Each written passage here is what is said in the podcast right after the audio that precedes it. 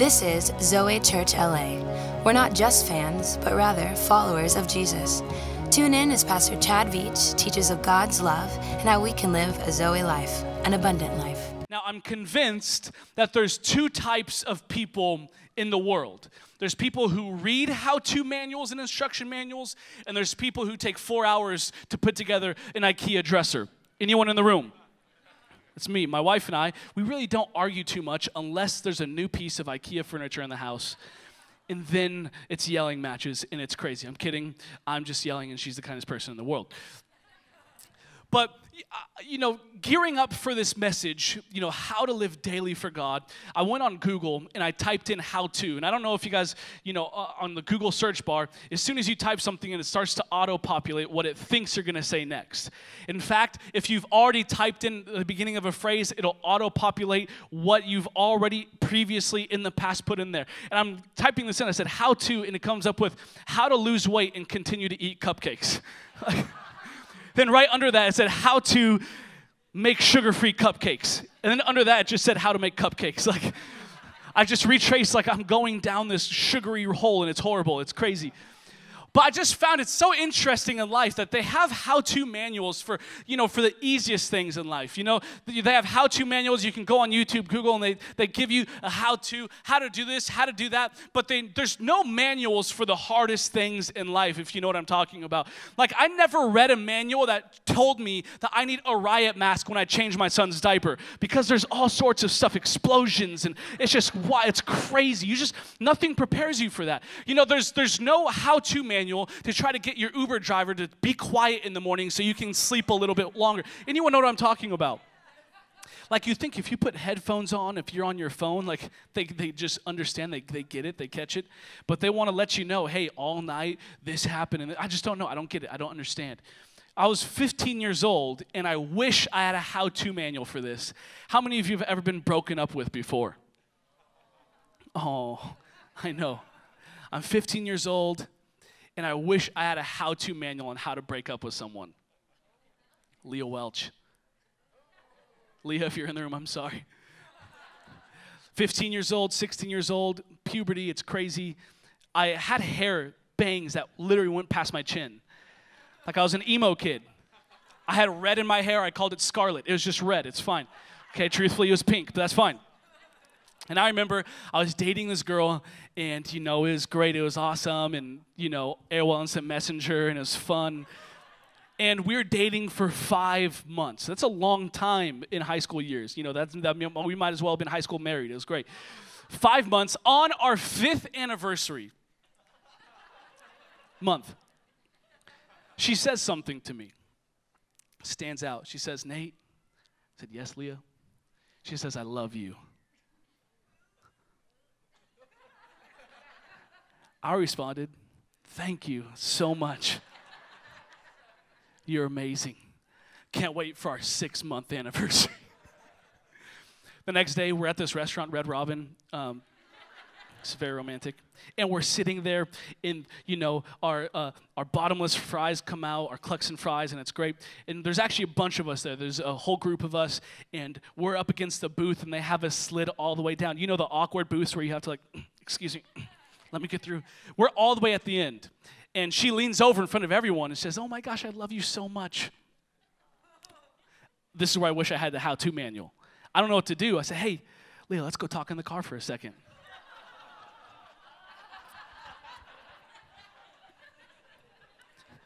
Sneak our way out, go to the car. She's like, oh, what do you want to talk about? I don't know how to say this, but I don't love you, and I'm never going to love you. She starts laughing. Ha, ha, ha, ha. Nate, stop it. What do you really want to talk about? Well, I think we need to break up. The next thing that happens, just, I don't, it just, it was crazy. She leaned over and threw up. It was horrible. I said, hey, let me drive you to your car. Drive her to her car. Fast forward the tape, five years. Steph and I were married. We move into our first apartment. It's great. It's awesome. Honeymoon season, it's amazing. One day I'm in I'm in our apartment and I hear people talking outside. I'm like, who are, who are these people talking right outside my door? And I look through the people, and it's Leah and her mom. checking out the apartment directly across the hallway from ours. So then I threw up. But how many of you wish sometimes you had a how-to manual in life? Paul here in Colossians, really what he's doing is he's describing, he's giving us a how-to, how to live daily for God. If, if God's going to call us to live a life to serve him and to love him, Paul's describing this is how you live daily for God. Let, let me encourage you, some of us, we're looking for breakthrough and we're looking for results. We're looking for God's presence in our life, but we're just trying to live Sunday for God and not live daily for God. God's saying live daily and watch and see that daily I show up, daily I encourage you. Daily I enter in. Daily I show you how much I love you. God's calling us into a daily life with him. And Paul's saying, this is a how-to manual. This is an instruction. I want to show you how to live daily for God. Write down point, point number one. To live for God is to live with God. To live for God, you've got to live with God. Let's go to Colossians chapter two and verse six.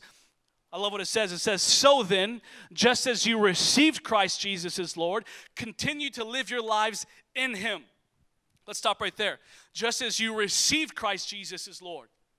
Now, my wife and I, this last Saturday, we had an opportunity to move from our apartment into a much better apartment. It's, it's renovated and refurbished, and it's, it's, this whole thing's a miracle, and it's the same square footage, but we pay ninety dollars less a month, and it's amazing, and it has one of those thermostats that you can, on your phone, change. I'm like literally sitting next to it, and I'm still on my phone changing it just because it's cool, you know. And we move in, and we got an opportunity to get a new roommate to live with us. And well, there's two rooms, and the roommate moved into the other room. And we had to start to decide, what are some things we need to get rid of in order for her to move in, right? And so we, we looked, and there's some furniture that we wanted to give away and some things we wanted to sell, some things that we threw away, some things we took to Goodwill because we needed to make room in order for our roommate to come.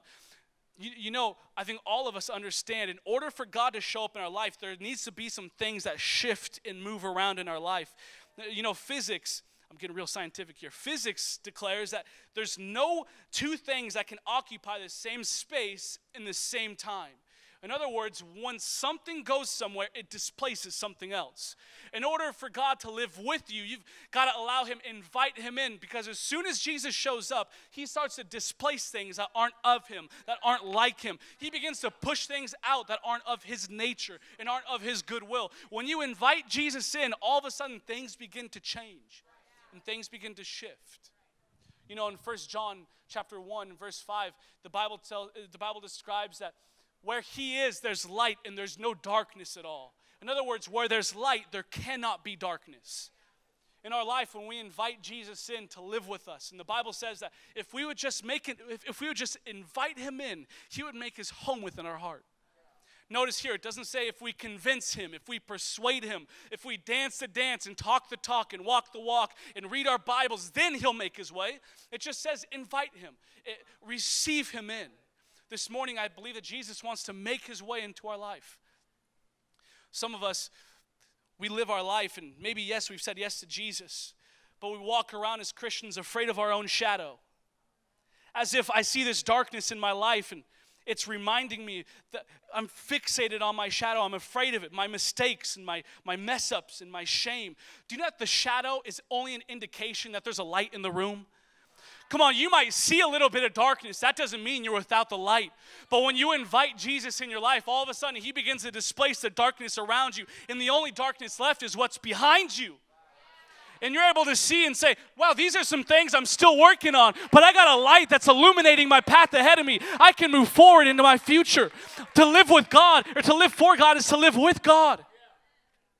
I think we should have moments of inviting Jesus into our day. Right? Moments where we say, okay, God, as soon as I wake up, after I press, press the fourteenth uh, snooze button, I'm going to invite you in my day. In the morning, my invitation for Jesus to come into my day is the form of a coffee cup. So God, as soon as I'm done with this, then you can come into my day, because no one wants to be around me when I first wake up, right? You, but you invite him. You wake up. You say, God, this day is your day. Whatever you want to do, it's up to you. Your will, not my will. You invite him in. You invite him in on your commute to work in your car. We live in Los Angeles. There's a lot of time to pray in the car. Man, right? In your Uber ride, right? If you want your Uber driver to shut up, you just ask to pray for him. I'm just kidding. actually. Right? You just find moments in your day. Find situations, right? Before you make a big decision, just invite Jesus into the moment. God, I, I know I'm, I'm presented with this big opportunity, but is this something you really want to do? Is it, are you really leading me here, right? Take every meal and create an opportunity to invite Jesus in. That's why I eat so much. I'm just creating lots of opportunities. Brownie here, scone there, hamburger here, right? A breakfast, uh, you know, brunch, dinner, dinner, lunch, you know, just filling my day, just moments to invite Jesus in. But can I encourage you, our God is a God who will never leave you nor forsake you. He'll never abandon you. In fact, he's with us here today. He's here in the moment. Even in the despair of your depression, in the bitterness of betrayal, in the hurt of hopelessness, in the chaos of confusion, you invite Jesus in the middle of those situations, in those circumstances. All of a sudden, everything begins to shift. Everything begins to change. You might have felt depressed. Now you're encouraged. You might have felt alone. Now you have community because you invite Jesus into the moment of your life. If you want to live for God, you have to live with God. You know, when we invited this roommate in, you know, Stephanie, she went out and she bought some towels and some flowers and wrote a little note, and we, we put some furniture in her room, and when she walked into her room, she could feel the, she could feel that the room has been prepared for her. All this getting an opportunity to say, okay, God, I want to prepare the way for you. I'm inviting you into this moment so that way you can make a place here and I can live daily for you. Write down point number two. To live for God is to live from strength. To live for God is to live from strength. To live from victory. I love that our God is an undefeated God. He's always victorious. He's never been intimidated. Our God has never been turned away. The Bible says that the army of God, they might uh, approach a wall and they'll scale it. They'll go over any obstacle.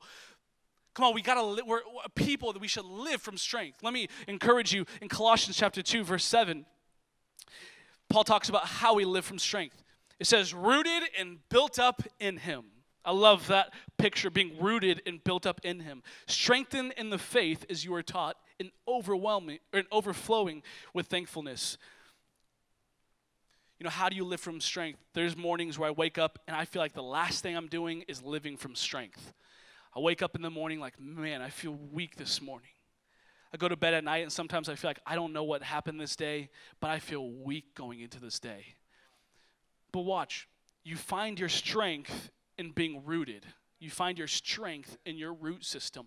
Though the storm may go and the wind may blow, your roots keep you grounded. Your roots keep you strong. Let me give you three quick ways, three quick things to live with strength day in, day out. Number one, the first one is planted makes perfect. Planted makes perfect.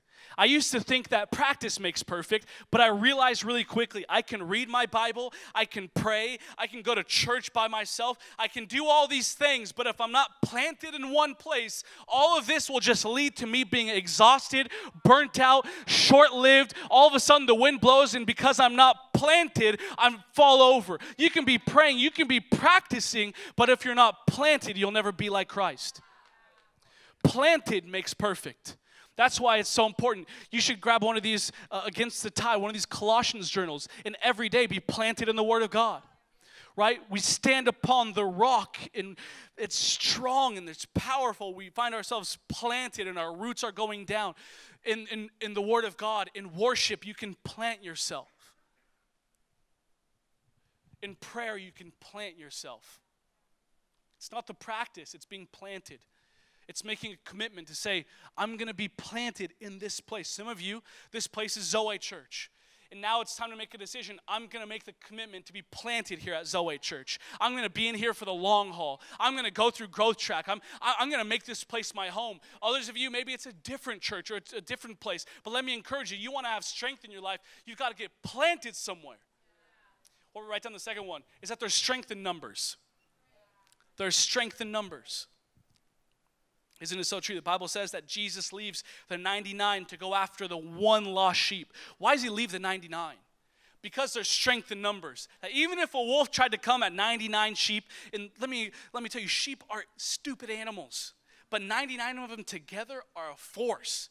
They're intimidating. That's why we encourage people to join a connect group so desperately. Not just because we want to have people in connect groups meeting at coffee shops and ice creameries and restaurants and beaches all across the city, but because we know there's strength in numbers. If you want to live daily for God, you've got to be in community. You've got to join a connect group. You've got to be with people. You've got to be in numbers. Watch, all of a sudden something comes your way. The enemy comes your way, and you can stand strong because you have people next to you. My wife and I, we, we love to go hiking. And we went to Yosemite when we first moved here. And actually, we've gone to Yosemite like thirty times. It's great. It's awesome. It's like Disneyland for hikers. But in, in Yosemite, there's these giant, majestic, powerful trees, these redwood trees. And if you've ever seen them, you feel so humble in comparison to their scale. Hundreds of feet off the ground. You know, I, I, I thought going into this that these trees, they were rooted so deep and so far. But that's not the case. In fact, redwood trees, they're only, their roots only go five or six feet deep. But what they do, their strength isn't in the depth of their roots. Their strength is in the connectivity of their roots. In fact, you'll never find a redwood tree alone. It's always in a grove. Because the roots, they go five or six feet deep, and then they go out, and they start to grab a hold and intertwine and weave themselves amongst the other roots of the other redwood trees. And when one seems to fall away, actually, uh, science tells us that when one starts to get sick, all the nutrients of the other trees start to send help and send aid and protect the tree that's fallen, protect the tree that's sick until it gets better again. That's what community does. That's where you find strength. It's not just in your own roots going deep. It's about your roots being connected and grabbing a hold. And as soon as the wind comes, as soon as the enemy comes, you can say, I'm standing side by side. Throw your best at me. It's not just me. I got my whole connect group. I got my whole serving team. I got my family. I got my friends. You don't have anything that can take us out. You want to live for God, you got to live in strength. The last part of this, if you want to live from strength, is you got to live to serve. You got to start serving.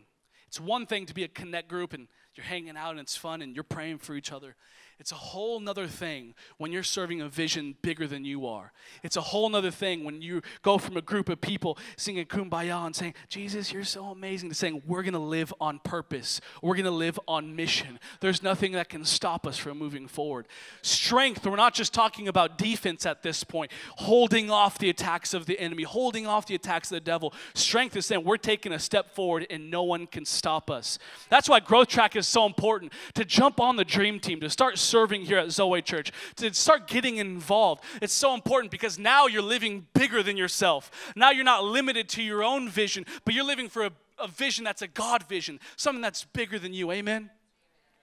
Now watch this. You, you live with God. You live from strength. Write down point number three. To live with God is to live overflowing with thankfulness. To live for God is to live overflowing with thankfulness. Colossians two, verse seven. It says, rooted and built up in him. Come on, strength. Strengthened in the faith as we were taught. And overflowing with thankfulness. I love this picture. Overflowing with thankfulness. So much thanks, so much gratitude that you can't contain it within yourself. You're overflowing. Can I encourage you today that thankfulness is not an emotion. Thankfulness is a choice. You get to choose thankfulness. You get to choose gratitude. You get to choose to be grateful. Watch, when you're thankful, you'll never be without. When you're thankful, you'll never struggle with pride. When you're thankful, the arrows will stop being pointed into your limited self, and it'll start being pointed outwards. When you're thankful, things begin to shift and things begin to change. I, I, I think it's so interesting. Being thankful, watch this, watch what it does. Being thankful, it actually opens up our eyes to see the love and grace of God that's been right in front of us the entire time. Let me say it like this. The Bible tells us that God's grace is forever abounding towards us, that his love is unconditional, that there's no limit to his love, there's no limit to his favor, there's no limit to his mercy, there's no limit to his grace. The only thing that stops us from receiving the love and grace of God is our ability to be thankful for it. Because when we're thankful for it, we're declaring, I can see it. It's in front of me. I can perceive the grace that's there. I can, I can feel it. I know it. I, I'm not just saying, I'm not just being thankful for nothing. I, I'm declaring it in this moment. I think all of us, we get an opportunity to find something to be thankful for in every moment, in every situation that we're in. Now, what I'm not saying is to be the fake thanks guy. You know what I'm talking about? Like the guy who's just like fake positivity, like everything, his whole house is burning down, and he's like, well, it's raining outside. Crying on the inside. Like, I'm not talking about a fake thanks. I'm not talking about, you know, when someone asks you how you're doing, you're like, oh, if I was doing any better, there'd be two of me. That's not what I'm talking about. But a real thanks, to live for God, an overflowing of thanks. It's a connotation that you're overflowing with thankfulness, that your thankfulness isn't just an appreciation, but it's contagious. That everywhere you go, you begin to overflow thankfulness. It's this phrase right here, when you go into your workplace, I know what you're going through. How are you still smiling? How, how are you still positive? How do you have that outlook on life? You're overflowing with thankfulness. I just believe here in this place, some of us, we get an opportunity to write down today, God, I'm thankful for this. God, I'm so thankful for this. Let me encourage you, if you find yourself in a moment of despair, just begin to rattle off things you're thankful for. I'm thankful for my family. I'm thankful for my wife. I'm thankful for my son. I'm thankful that, God, when you found me, I was hurt, and I was full of shame, and I was full of sin, and I was disgusting, yet you still loved me, and you pulled me out of the grave, and now I can live a life in strength, overflowing with thankfulness. If you want to live a life for God, you've got to live a life full of thankfulness. It's one thing to say, you know, I love God and He's great and He's awesome, but let me tell you about all this, all this stuff I'm going through. And I always find I never want to be around people who only have negative things to say.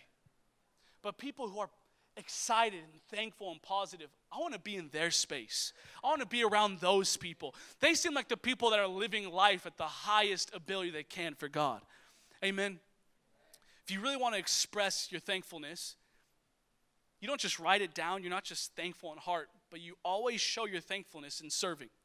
You always show your thankfulness in an attitude. You always show your thankfulness in your decisions. Write down point number four. If you want to live for God, you have to love His people.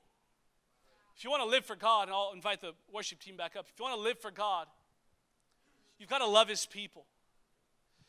To be thankful is to say, I'm not living a life for myself, but I'm looking at the one who provides for me, who supplies all of my need. And I'm not just going to store it up, but in my thanks, I'm going to love His people. In fact, it says here in John chapter, I'm getting there, First John one twenty, it says, whoever claims to love God, yet hates a brother or sister, is a liar. For whoever does not love their brother and sister, whom they have seen, cannot love God, whom they have not seen. Let's read this one more time. Whoever claims to love God, yet hates a brother or sister, is a liar.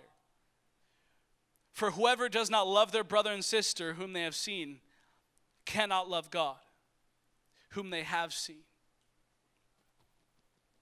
You know, if you want to live for God today, if you want to live for God daily, you got to get in the practice of pouring out your life for others around you. I'm not talking about the people who look like you, who sound like you, who have the same status of you, same color, same creed, same belief. I'm talking about you love all of God's people. You want to start to live a life daily for God. You got to start living like Jesus. In fact, the Bible says we go from glory to glory, strength, strength to strength, becoming more like Jesus. You want to become more like Jesus. You look around and you say, how can I love this person today? How can I love the barista today? How can I love the host today? How can I love the mechanic today? How can I love my coworker today? I want to pour out my life to love the people around me. You want to live a life daily for God. You live a life not focused on yourself, but by loving people around you. Mark says it so, and Mark, Jesus says it so beautifully. He says, love the Lord your God with all your heart, and with all your soul, and with all your mind, and with all your strength. The second is this, love your neighbor as yourself. There is no commandment greater than these. Love your neighbor as yourself. You know, I was reading this and I began to feel uncomfortable. I began to feel convicted. Love your neighbor as you love yourself. There was a moment where I looked and I said, I can't love my neighbor well because I don't love myself well. How can I love my neighbor as I love myself? I barely even love myself. I have all sorts of insecurities and all sorts of shame, and I fall short of the glory of God. How am I possibly supposed to love my neighbor as I love myself? Come on, why do we have so much turmoil? Well, how, why do we have so much hate? Why do we have so much division? Why is there racism and sexual abuse? It's because people don't know how to receive the love of God in their life. It's because people are loving people the way they love themselves. But can I encourage you? God doesn't want you to stay in the way that you see yourself. God sees you so much differently. And as soon as you start to see how God sees you, you start to see yourself differently. When you start to look at the Bible and, and start to read that He chose you, and He loves you, and He cares for you, He redeems you, He rescues you, He calls you His son, He calls you His daughter, He calls you the head and not the tail, He calls you a chosen people, He calls you a royal priesthood. All of a sudden you say, no, no, I am a man of God, I am a woman of God, I can care for His people because now I know how God loves me, and I can look at my life and say, I can love myself. You want to live daily for God. You start laughing a lot. You start laughing at your failures.